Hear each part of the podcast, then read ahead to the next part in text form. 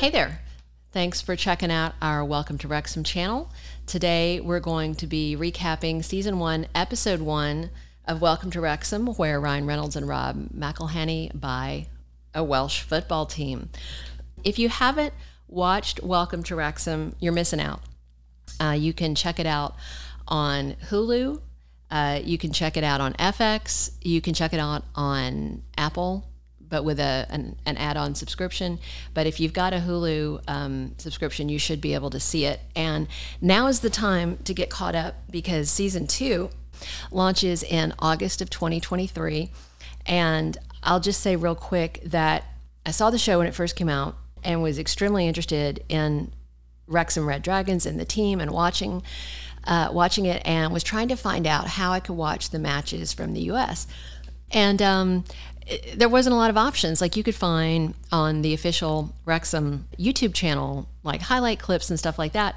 But then in December of 2022, National League, which that's the league they play in, it's called Vanarama National League, finally caved to pressure and decided to start broadcasting the matches. And, you know, even though they're the lowest tier in English football, the National League, um, they have a lot of fans. They have local fans, and when people can't be there for a game, it's nice to be able to stream it.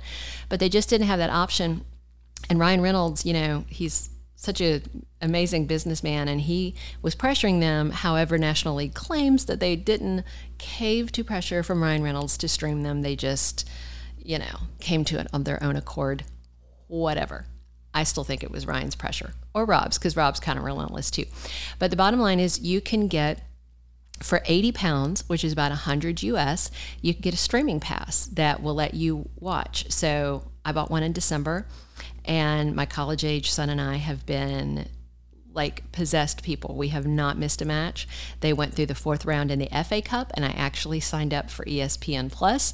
Me, who has never watched a sporting event really since childhood, when I grew up around NASCAR, and I don't watch that anymore. So um, this was like the top rated gift that that my son got when I handed him the streaming pass. He was just over the moon. So um, if you are interested, mind you, watching the live matches is effectively getting spoilers for season two. But totally worth it because they've had just a great season. So I'll talk a little bit about um, as I go through the recap what's what we see on the screen versus what I know to be true now based on following the team very closely. As the, the first episode kicks off, we get a little information about the race course. The race course, of course, is the, uh, the venue where they play in Wrexham, Wales. Rob McElhenney talks about that there's people coming to that stadium and have been for 150 years.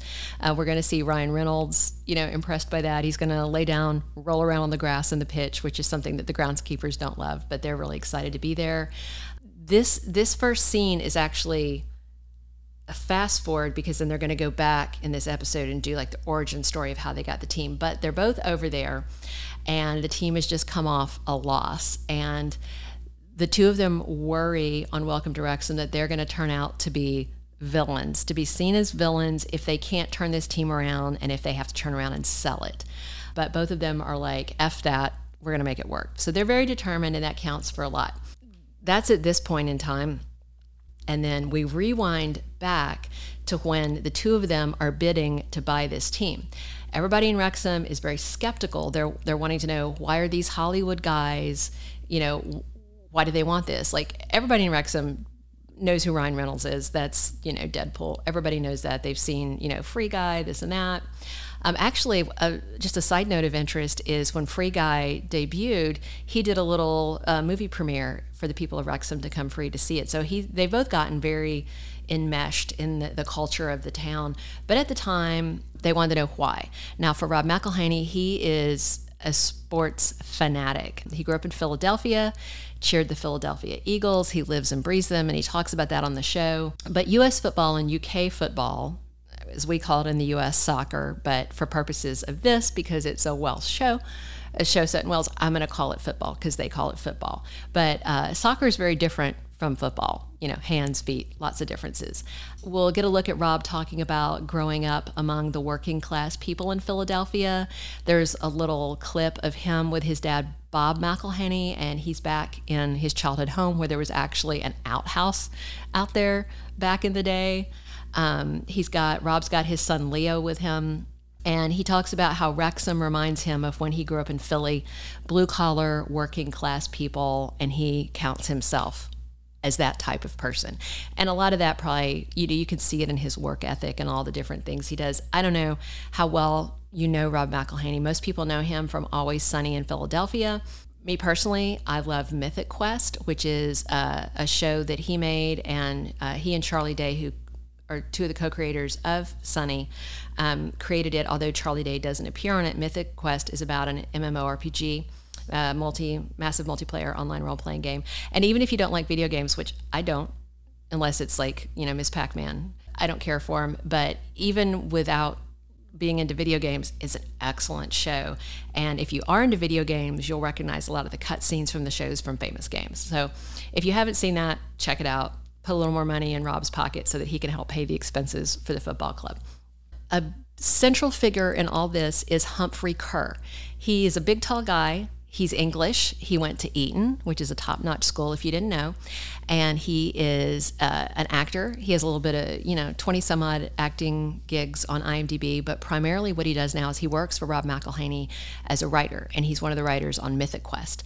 Um, so Humphrey was the one who kind of put this in front of them. So there's a scene in LA where Humphrey is in Rob's backyard. And if you don't know, Rob McElhenney is married to Kaitlin Olson, who co stars with him on Sunny. And he's out there teaching them and their family how to play some UK football, aka soccer. Um, if you Humphrey basically says that he and Rob are more than just coworkers, that they consider themselves friends. And growing up in the UK, Humphrey is, of course, like so many people, obsessed with football and Rob wanted to understand that. And he also fell in love with the idea of the, the tier system and how you can get promoted or demoted, which they call being um, relegated. You can be promoted up into a league or relegated to a lower league. As you progress up through the leagues, there's more, the players make more money, there's actual broadcasting revenue because until December, the, the bottom tier league wasn't broadcast. So there was no broadcast revenue to split.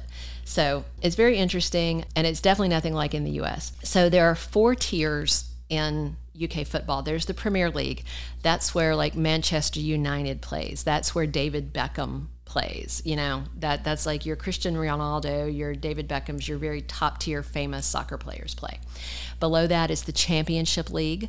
Below that is League 1 and below that is League 2. So it sounds like there's four tiers. But when you get down the further you go down, there's like more striations. And in League Two, there's actually, um, it's like either tiers five through 10 or four through 10. I think it's five through 10.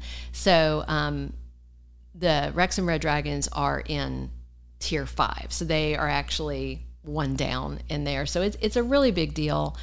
And the whole the whole overriding theme of this show is getting into Wrexham and helping them get promoted out of this last last place spot.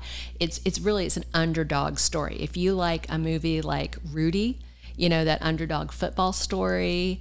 Uh, if you liked Friday Night Lights, and for me, I don't even care anything about football, but I love those kind of stories. You know, if you like anything like that, this is something that you should give a chance and you should watch. So basically how it works in UK soccer, and they talk about this on episode one, which is why we're going into it now, is teams move up and down based on how well they perform. The top four teams move up from League Two to League One, and the bottom four teams from League One drop down into League Two. For 14 seasons now, the Wrexham Red Dragons have been at the bottom of the barrel. Humphrey calls it football purgatory. And he talks about just how hard it is to recover. He said it, it's like watching the New York Yankees get dropped down to where they're playing with, you know, AAA, and then they're eventually playing against Little League. That it's just this descent, and we don't have that in American sports. Teams don't move. You know, you have your your NFL team even your AFL team, you have your, you know, your professional baseball teams, they don't move. They are what they are. You move up and down in the rankings each season based on your performance, and your performance determines, you know, your draft picks and things like that. But you don't get relegated and, and stuck down in this weird football caste system that they have in the UK. Rob McElhenney talks to uh, Humphrey about bringing a team up to the top, but he says he knows that this is an investment and they need money. They need money to improve the conditions. They need money for costlier, better players, for lack of an, a, another word for it. Not denigrating the players that they had, but they need stronger players, and that comes with money. You know how the top quarterbacks in the NFL cost gazillions of dollars. Same deal. Rob says that he's got TV money, but he needs movie money, specifically superhero money, and enter Ryan Reynolds. Uh, of course, Ryan is a mogul in the making. Not only is he a big star with his Deadpool franchise, but he owns a gin company, Aviation Gin. He owns Mint Mobile. He has a cybersecurity firm, and he's got a production company. And they show a little bit of that because his production company made The Adam Project for Netflix. And there's some scenes of Ryan watching rough cuts and talking about it. So uh, then we have Ryan Reynolds kind of talking about his past. And he talks about how his dad went through several jobs and that Ryan Reynolds played sports. I mean, he's a good sized buff guy, but he said he played sports for his father's approval well beyond when he personally had an interest in playing sports. He called it uh, an unquenchable thirst for validation from his father. And he did he does call his dad a hard ass, but and his dad passed away before Ryan kind of exploded into this Hollywood supernova. So uh, it's interesting. So Ryan and Rob are on a call with Humphrey. At this point in the storyline, Rob and Ryan have not met in person, but they're friends on social media. They became friends, and they say this in a later episode, but I'm just going to fill it in now. There's this kind of amazing episode of Always Sunny where Rob's character, Mac, who is heavily Catholic and has a lot of shame around the fact that that he's he's finally figured out that he's gay, and his dad is a convict, and he wants to come out to his dad, and his dad's just a monster. But he uh, performs, comes to the prison, and he performs this amazing dance number. If you have not seen it, you can just go to YouTube and just you know do Rob McElhenney Always Sunny dance. He worked on this dance for months. It is amazing. It's like it reminds me a lot of like one of the Sia videos where you've got Maddie you know, doing like Elastic Heart or Chandelier, one of those. It's like that. Just it's riveting. And so Ryan had messaged him after he saw that and you know with compliments and it was really brave and bold and it was it's it's amazing i can't say enough about it you should go watch it so they're online friends only they've not met in person but rob has talked ryan into investing with him and then they have to then talk to the wrexham Supporters Trust. That's who actually owns the team. And basically this like the the town kind of owns the team in the past they'd had some some raw deals with owners that came in and came out and so now there's this trust that's kind of protecting the town and protecting the team from anyone coming in with something predatory in mind so the guys basically have to convince the trust to sell to them and Rob makes promises that you know they're not shady businessmen that are going to slink away. Uh, Ryan knows there's a, a, lot at stake, and he promises that they won't let the team down or the town down. And then when they end the call, Rob jokes that Ryan always getting the last word. So people want to know. People in this little Welsh town want to know why do these guys want our team? Brian Phillips is a local there and he hosts a call for the actors to talk to the trust and explain why they want the club. Ryan says that, you know, anytime you're seeking approval, it's hard. He worries about imposter syndrome. So he he wants to come off very sincere because he is and he worries that he won't come off that way. And the owners ask, you know, why do you want it? Rob talks about when the Philadelphia Eagles won the Super Bowl. He he classifies it as one of the top days of his life, as big as when he married Kaitlin Olson or when you know, she gave birth to their sons. So he says, as a supporter of an American football team, he knows what this means. He wants to help Wrexham Red Dragons get their big, you know, Super Bowl moment.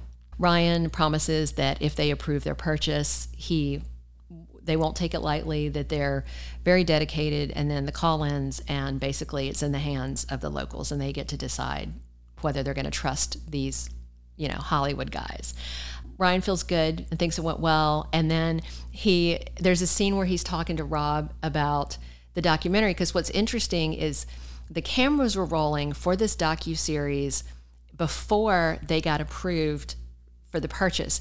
So what's interesting is I guess if they had not gotten approved, well that's that project shut down and they would have had to just axe that footage or you know put it on a reel somewhere but uh, ryan was joking that as they were talking he could see on the call a big camera in the background of rob's shot while they were filming him and you'll see when you watch the episode that some of the scenes are cobbled from the guy's uh, FaceTime video, and then others of it, you can tell that there were cameras in the room, not only in Wales at the time, but also with Ryan or also with Rob, because they have nice, crisp footage. So it's really interesting. They were already filming, and uh, Ryan jokes about, you know, what the F. It looked like an IMAX camera in the background.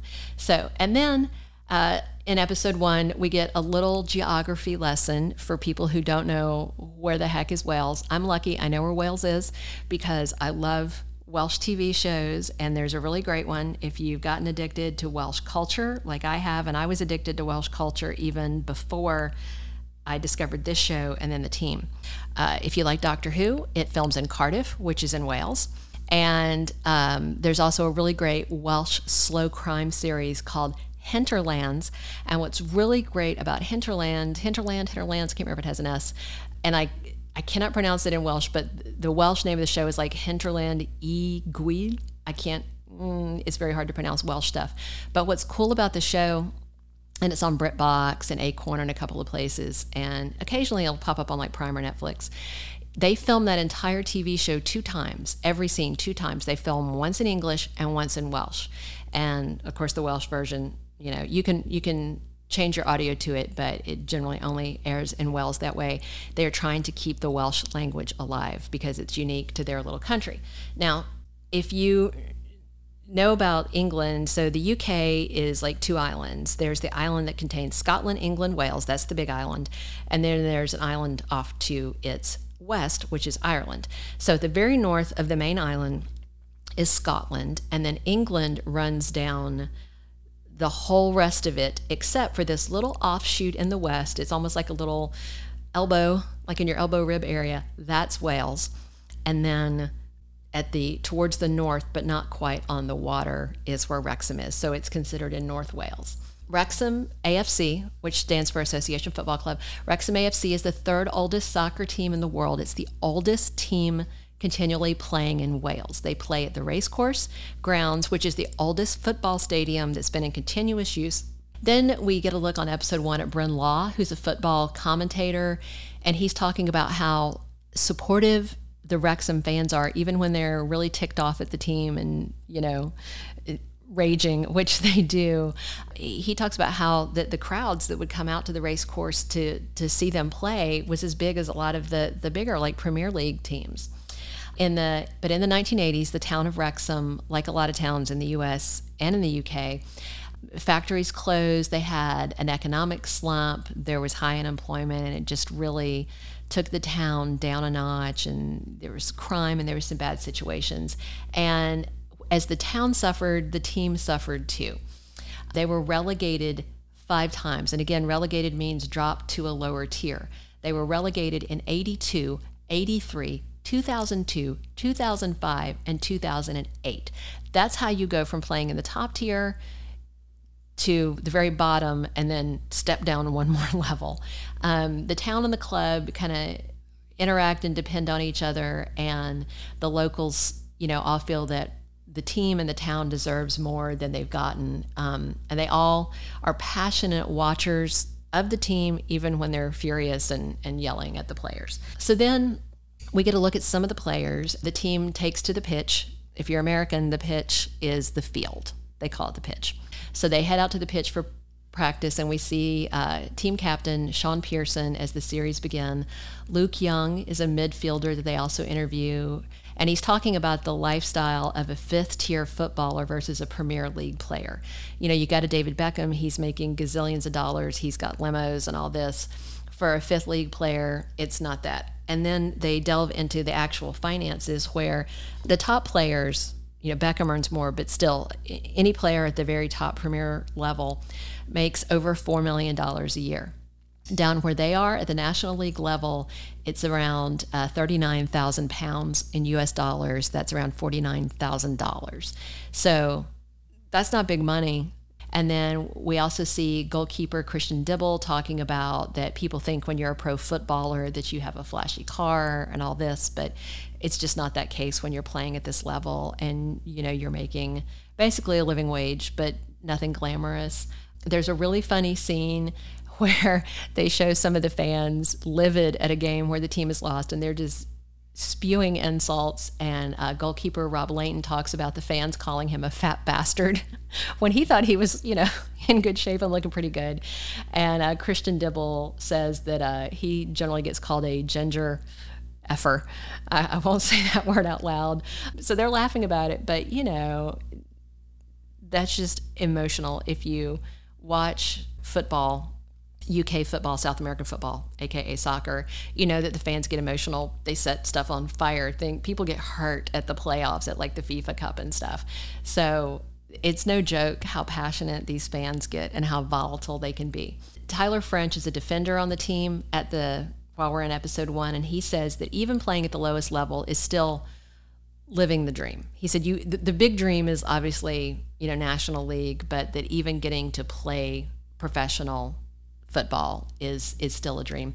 Reece Hall-Johnson is another defender, and he just talks about how much hard work it is. Daniel Jarvis, another midfielder, talks about how much they really want to win the league. Uh, another midfielder, Jordan Davies, he talks about how even being lifted up from the fifth tier to the fourth tier would be huge and he's really hoping that what they're calling the celebrity takeover will be good for the Red Dragons and the team. Now, I'm going to step out of episode one and just offer you some spoilers. You can fast forward if you don't want to hear them. This is just about who's still on the team and who's not. Pearson, who was the team captain, transferred to Grimsby in 2021. I'm going to talk a little bit more about the timeline I think in the next episode because it it's hard to understand when this happened, but basically they were approved for the purchase at the end of eh, mid November 2020, and they came on as owners mid-season. The season ends. It starts in August and ends in May. So they drop in as owners partway through a season, and so they left the team and they left the management as it was because they couldn't make big changes mid-season. So uh, team captain Pearson transferred to another team, Grimsby, in 2021. Luke Young, who we do meet, becomes the captain, and he remains the captain today. Uh, you'll see when they take the field, he has this little green kind of armband thingy that designates him as the as the captain. Rob Lainton is still in goal, but French left Wrexham in 2022. Both Johnson and Davies uh, remain at the club. Jarvis left. They offered him a one year renewal, but he felt he wasn't getting enough time enough game time playing on the pitch, so he stepped away. And Dibble, the ginger, left in early 2023. That was mutual agreement by him and the team. So he just left very recently. So some more about this. There's a a pub there called the Turf, and it sits like adjacent to the race course. So it's been there. He said that they actually the the club formed with people sitting there at that pub. So that pub is central. A lot of people watch the games there, watch the matches there. So it's a big deal. And we see some of the fans talking about the next match that's coming up and them guessing at scores and people are still you know, kind of just upset about the way the season's going. It, it's not great. And he talks about how his customers are always happier the Monday after a good match, aka after a win. Wayne Jones is the owner. He calls the the Hollywood takeover a godsend because he said, you know, COVID made things worse there and everything shut down and then just all the stuff that's going on in the world. So, you know, this buyout November 2020 came, you know, during the height of COVID where stuff was still happening everywhere. Then we meet Spencer Harris. He's a volunteer and the current director of the club. He's been on the board of the trust that owns the team for almost a decade. He has a full time job but every spare moment he has, he spends it devoted to the Wrexham Red Dragons team. He does the budgets, he sets up meetings. He says he has put this before his career and his family. So it, it's definitely a passion project. And he talked about one of the big problems was during the pandemic, at one point they were allowed to resume playing, but they couldn't have spectators in the stands. And at the level that they're at, the only money the club makes to cover its expenses playing the play, paying the players and doing the maintenance on the race course and everything is what comes through the turnstile. So if people aren't paying to get into the game, then the club doesn't have any money, and then they're running at a deficit. So this Hollywood takeover is is crucial because coming off of all that, you know, they can't have been in a good financial place. He talks about getting out of the National League as the hardest thing to do because it's the lowest tier. It's like you're fighting up from the bottom of a, a crevasse trying to summit Everest, with Everest being a premier, and you're just like this crevasse. And that's where National League is, especially in fifth tier. He knows they need change. And then we see fans griping about Paul Rutherford, who's another player who, spoiler, is also now gone from the club.